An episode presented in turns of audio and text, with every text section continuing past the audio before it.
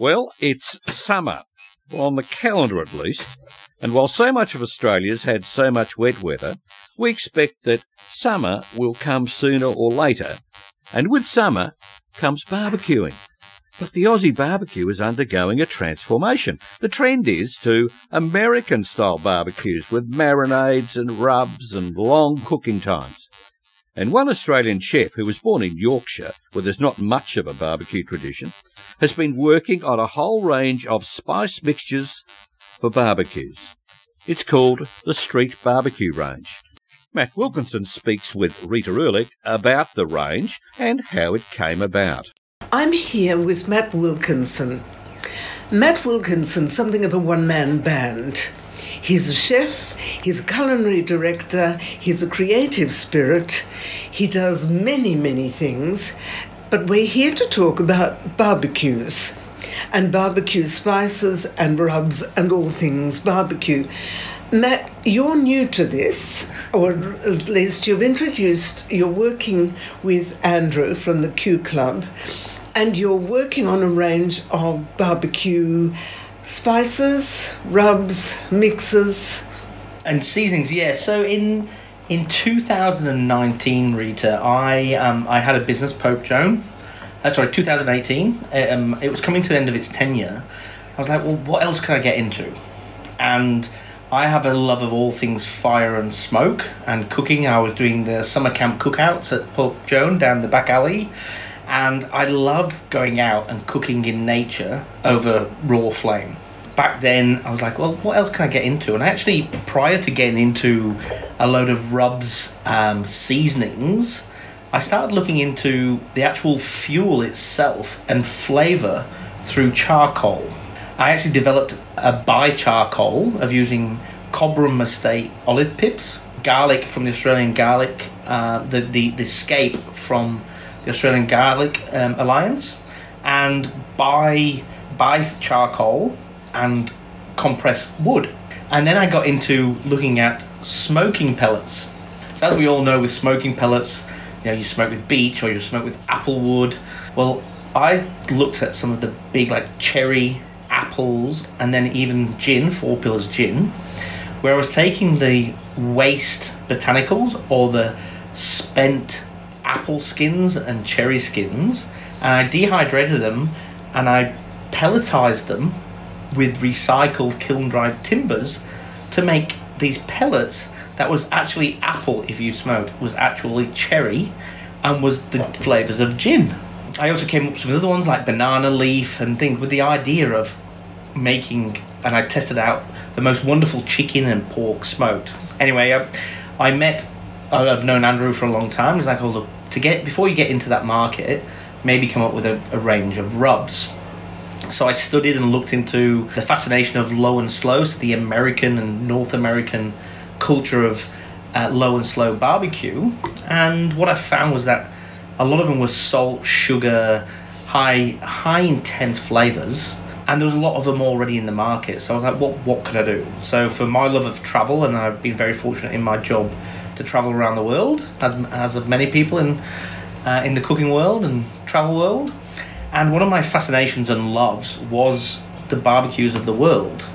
The searing heat of coming out of a live fire when you're in Tuscany after you've had a, a steak bistecca or the brick chicken. When you're in South America and that quintessential South American rub, the asado, over large hunks of meat over flame. The every quintessential Australian travel to Bali, where you have the little satay chicken skewers, and one of my two major loves of Tokyo or Japan, but also of India. So in Mumbai, that craziness of Mumbai, and mm. if you've ever been to any of the markets there, they'll slaughter, butcher, and cook there on site sometimes. And I had this most exquisite time with this um, Catholic Indian man in Mumbai, where he showed me his secrets to one of his tikka for goat. And again in, in Tokyo, I was an hour and a half on the bullet train north of Tokyo eating at a you know one of the mixed Japanese mm. restaurants where we had beautiful noodles, beautiful raw fish, and then this barbecue at the end with his seven spice togarashi, and I was just blown away. So I looked with Andrew. I was like, "Well, can we do?" And we ended up creating a company called Street Barbecue. Now, this is very different from the traditional Australian barbecue, which is tends to be charred steak and sausages done over a fairly high flame because you want to get out of the flies and the mosquitoes as soon as possible. So the the traditional Australian barbecue is fast. It is. and purposeful Yeah. purposeful barbecuing. The trend that I'm seeing is to much more American style barbecuing, which requires quite a lot of preparation, a lot of seasoning, a lot of seasoning. a lot of seasoning, a lot of preparation, and low, slow cooking. Yeah. Smoking, or, but not over direct smoke. yeah. Uh, it's over the heat of the coals rather than direct heat. Yeah. And that gives you very, very different flavours. Now, this is a trend I'm identifying. Am I right in identifying it? hundred percent. Again, so in 2018, I was looking and you know, and I think in the the Australian Barbecue Alliance, when I they had about sixty thousand members. This is four years ago. They've now almost tripled the amount of American Barbecue Alliance. Uh, sorry, Australian American Barbecue Alliance. In America, it's into the millions, and there's there's a, a beautifulness in low and slow. It's kind of like a I guess it's almost cultish. People didn't want to talk about it, and now it's got out there. And they're, the most barbecues that they use are offset barbecues. So what they call drums, like the original Weber Was a drum. was a drum, is a drum. Okay. An offset barbecue, I keep thinking of offset printing and thinking, no, no, no, that's so, different. so in smoking, I, I come from Yorkshire, right? So we do what we do really well there is rhubarb, and we do pigs really well for the Yorkshire ham, and we do beer really well.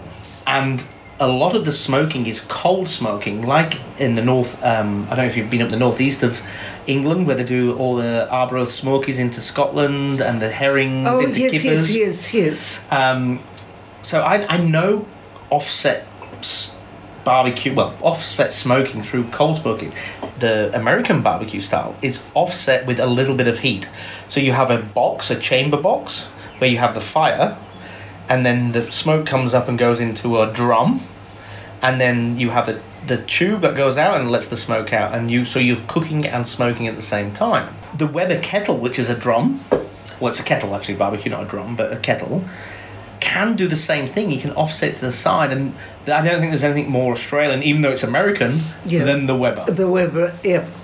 So to me, it's about the cycles are coming back, and the days of the Bunnings sausage sizzle, which we all know as the Australian barbecue, this slow and slow culture esque, um, is here.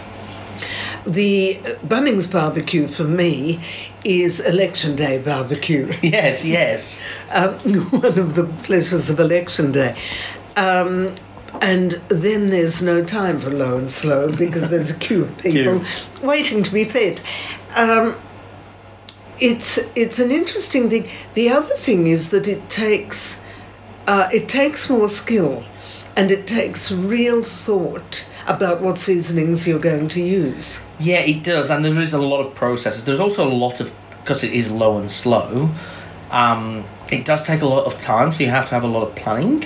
Personally, I do prefer the hard and fast style, and I think from the, the, the next trend of the American barbecue, which is kind of here, the next trend for me is going back to like the Argentinian or Brazilian style of it's low and slow, but it's flavor and it's big chunks of meat over an open flame. Um, the, the the one grill that's getting used a lot is the Parrilla grill, where it's, you can move it up and down. It's on like a wind, and it's like grates, and you you feed the fire from the back, so it just gently the the coals just keep pushing forward through the weight. And the other one, which is I've seen a lot of, which I never would have thought about it, it but is the hibachi Oh yes, of Japan. Yes. Where it's such a small barbecue that's it's almost like the picnic barbecue. yes, right? yes. Or the small family. The small family barbecue. That is really, really hard and fast. You know, they fan it because when you're cooking, the meat juices and fats, when they drip drip onto the charcoal, they create the smoke, but they also start to take out some of that fire. So that's why they keep wafting it with the So to keep the fire going. to keep the oxygen. Now, tell me about the scene, the, the sorts of flavours you're introducing, because it seems to me that different cuts of meat require different seasoning, different meats take different seasonings, meat, poultry, fish, all require different flavours. So, what have you been playing around with? So that's, Or it's not probably playing it. This is, this is a serious game. so this is that's actually the most important point. I, I, I we're not trying to re- recreate anything. Um, for me, the beautiful thing of the marriage of flavors of the world, and through travel, from centuries ago to current, we've m- been able to mix flavors that have come up with probably like the Bible of what your palate likes. There's certain things your palate doesn't like. There's certain things that your palate loves. Um, so, all our seven rubs, um, we have a Balinese satay. Very, very cultured to a Balinese rather than being a Malaysian or a Thai.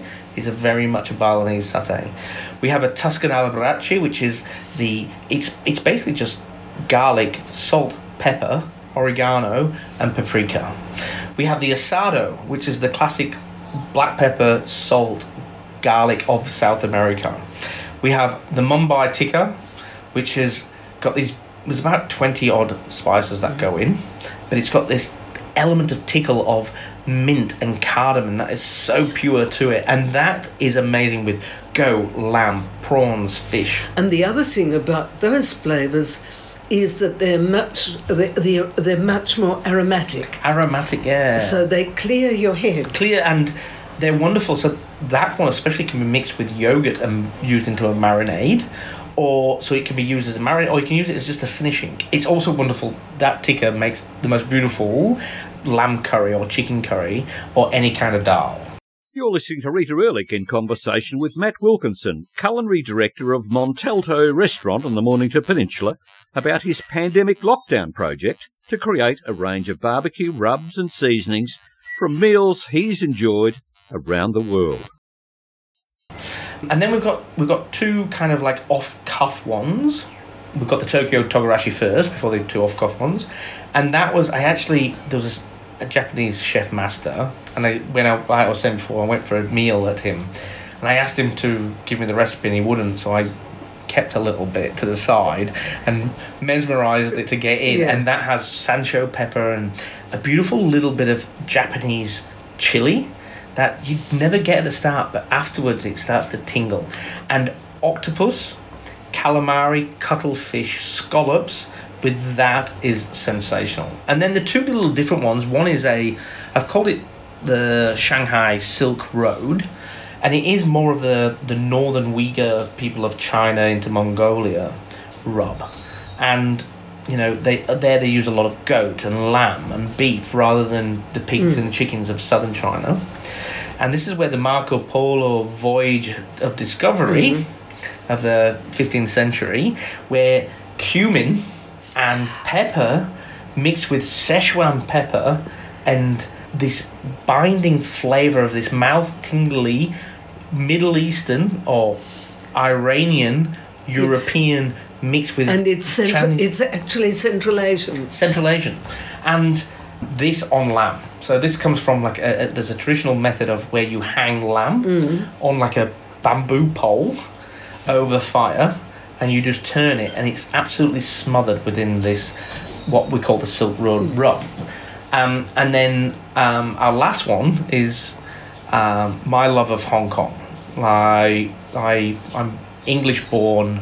I've been here. F- I came out to Australia when I was twenty. I've been here quite a few decades now, and I love going through on the way on the voyage back to Europe, stopping off on the way. And Hong Kong was always a favorite of mine. And a bit like Mumbai and a bit like Tokyo, the rustle and bustle, but Hong Kong's just got this wildness, a bit like Mumbai, hmm. of smells and cultures. And when I was adapting this, this was like I want. How do I get the brilliance of the char siu pork with the brilliance of the Peking duck? So basically, what I've done is I've taken two of the favorite things and of Hong Kong and blended them together, where we have this hoisin black bean and hoisin seasoning that if you marinate it into any type of beef, pork, chicken. It's amazing with fish, but we'll keep even especially duck. But duck, quail, uh, beef, you marinate it and then quickly fry it or low, Low- slow, slow cook. It comes Now- out amazing. Now, the one flavour that's missing in all of this, which I think is characteristic of American uh, seasoning, is sugar. Sugar, yes. And for me, the American palate is very much uh, sweet and hot. Yes. And you're talking about a completely different style of seasoning. complete this is more of like a marinade or so you can use it at the start or at the end and it, this to me is about is diving into the cultures of um, around the world barbecue rather than american and i love american but i will i'll tell you a story about i went to this one festival once in america. And it's a barbecue and beer festival. And i saw this guy do these pork ribs. And i'm like i've always kind of liked pork ribs. So this gentleman poured on way too much salt and then way too much sugar. And on top of that sugar, like raw raw sugar, he put some brown sugar. And on top of that, Just he poured. case. maple syrup. So if you imagine, yes, he's got this boat of like foil, heaps of foil, right? And they put on some maple syrup, and then he poured over a 1.25 liter of Mountain Dew, which is that really sugary lemonade. Ooh. And then he added a hot chili sauce, wrapped it, and baked it, and cut it. And I've looked at that and I've gone, by law of nature, Yes, this we should be- cannot not like that because our taste buds love it. In the internal uh, bodies Yeah. might not like it, but our taste buds would love it. And that's it's that lip smacking, that little bit of chili with all that sugar and salt. But for me, that's not cooking. It is, it's uh, well, it obviously is, but it's it's just not how I want to eat. No, that's right. The other thing that's going to happen when when we use those rubs is that people are going to go back to where they've travelled. Travelled. because all those smells are going to recall the, all the places we've visited. Well, that's one. That was one of the things, and there was that two years of lockdown, and this was kind of my lockdown project with um, uh, my partners Andrew and Adrian, and what we wanted to do was destination of flavour. If I, if I couldn't travel, I was like I was doing everything I could cooking wise to transport me from a place to another place. Place. And destination of our senses, not just our tastes, but from visual, from hearing. Like we'd play different music, um, Rita, to like whatever country I was cooking. Like it was That's right. like and just so you'd have a gamelan. uh, yeah, like a sense of like yes, samba yes. or um, even like French music, Italian Yeah. music. Like we were just, I just immersed myself, and I think through travel, especially modern day times, we've travelled a lot. Apart from the last couple of years, there is nothing more wonderful than now what it does to all of our senses, Mm. and through food, we're able to then not just not just sense but touch. Well, obviously sense touch, but we're able to grasp on it. And all I've done is try to bottle that as a flavour. That's right. When we weren't travelling, Yeah. this is how we travelled. Yeah, and as as authentic, because I am a chef and I know I'm not from these countries. You can't really do a Yorkshire one. No, no, but no, you can't actually. well, you could. It'd be. I don't know how to make a Yorkshire pudding slash Barnsley chop, Rob, but, we'll get there. We uh, think about it. Think about it for a bit. Now, I ought to explain that your background is not is as a chef, and I've known you here at Montalto, where you're now the creative and culinary director. Yes. And before Montalto, you mentioned Pope Joan. Yeah. You had a restaurant on its way when COVID closed it Yeah. down. That was rather sad. And before that, you were at Circa Yeah. for some years. Yeah. So, in fact, your own style of cooking has changed quite quite considerably. It has. From the very formal to what I'd describe as casual celebratory. I love that. That is awesome. Yes. And and so what what happens at Montalto, and this is another trend, sh- the shared table. Yeah. And very much a Middle Eastern thing, but it's also very much an Asian way of eating, it is. uh, so that it suits us in all sorts of ways. I, I know people who get a bit territorial about food and who don't like sharing. None of my friends are like that, but I've seen it in restaurants Yes. where people say, sharing? Oh, oh, but I wanted, Yeah. and that's what they get. But the trend is very much, it makes it very easy for restaurants too, of course, because you're not plating up. Yeah. So the labour costs are considerably less. Well, it's crazy. This is a crazy. So I've I've worked in some of the finest restaurants around, uh, both here and on this shore and further ashore, and a lot of them have been degustation. So you didn't have you didn't have any choice, but you got your own plate. And let's take let's take. I, when I first came here, Vue de monde, so we ended up doing like twelve courses. So you do fifty people in the restaurant, but everyone's having twelve courses at individual. So you're doing five hundred or six hundred plates. The thing about so the thing for Montalto was when I when I came on board two years ago, we've got the most beautiful restaurant. It's overlooking the um, the property, the hundred acre properties. We've got the mo- I think I've got the greatest excess I've ever had culinary, but also in Australia, lucky enough to have the most beautiful wine by Simon Black, and the most beautiful vegetables and fruit grown by Julie Bennett. I wanted to really showcase it properly, and I don't think personally a singular plate of a dissected, say, zucchini would showcase it the best. But my love of food is sharing. yeah. And so if you were to come to my house, I've designed the menu around trying to give you a snapshot of what the estate is, but also a little taste of everything. They're, they're more than little tastes. The, the little tastes are a bit tiresome. Yeah. Because you have a mouthful and you think, you either think, I want lots more of that, or I'm sorry I ate that. It's true. It's true. Um, so you need enough to be satisfied.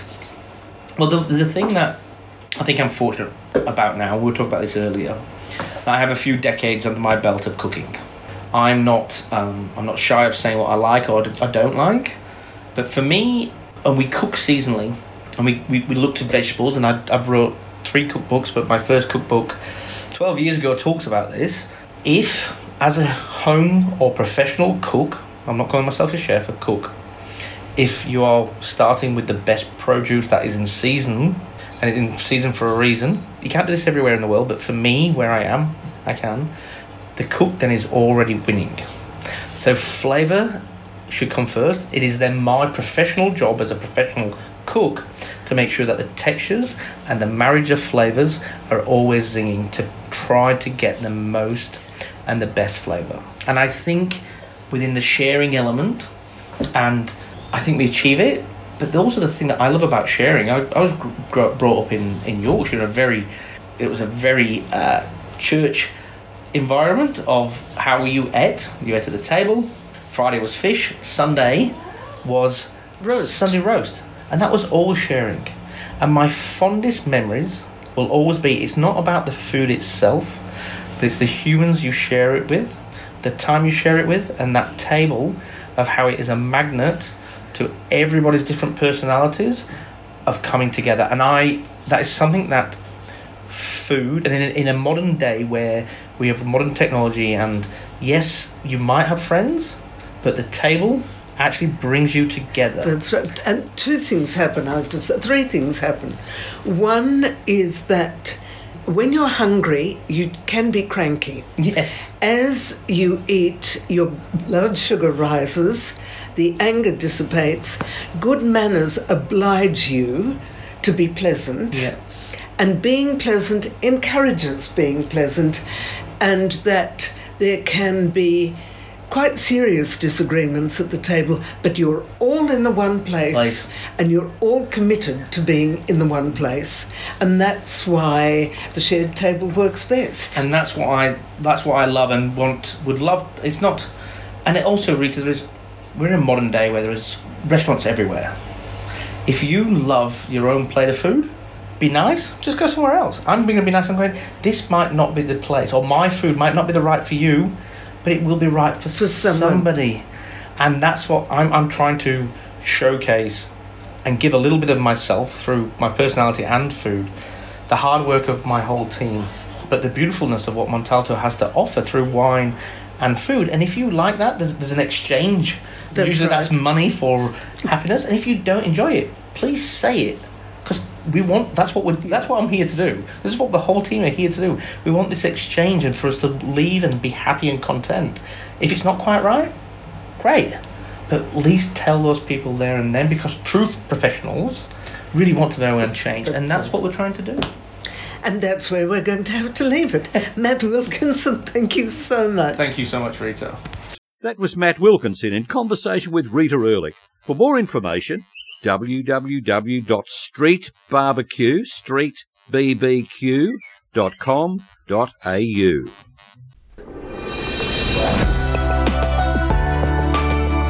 This is the Travel Writer Show on J Air 88 FM in Melbourne.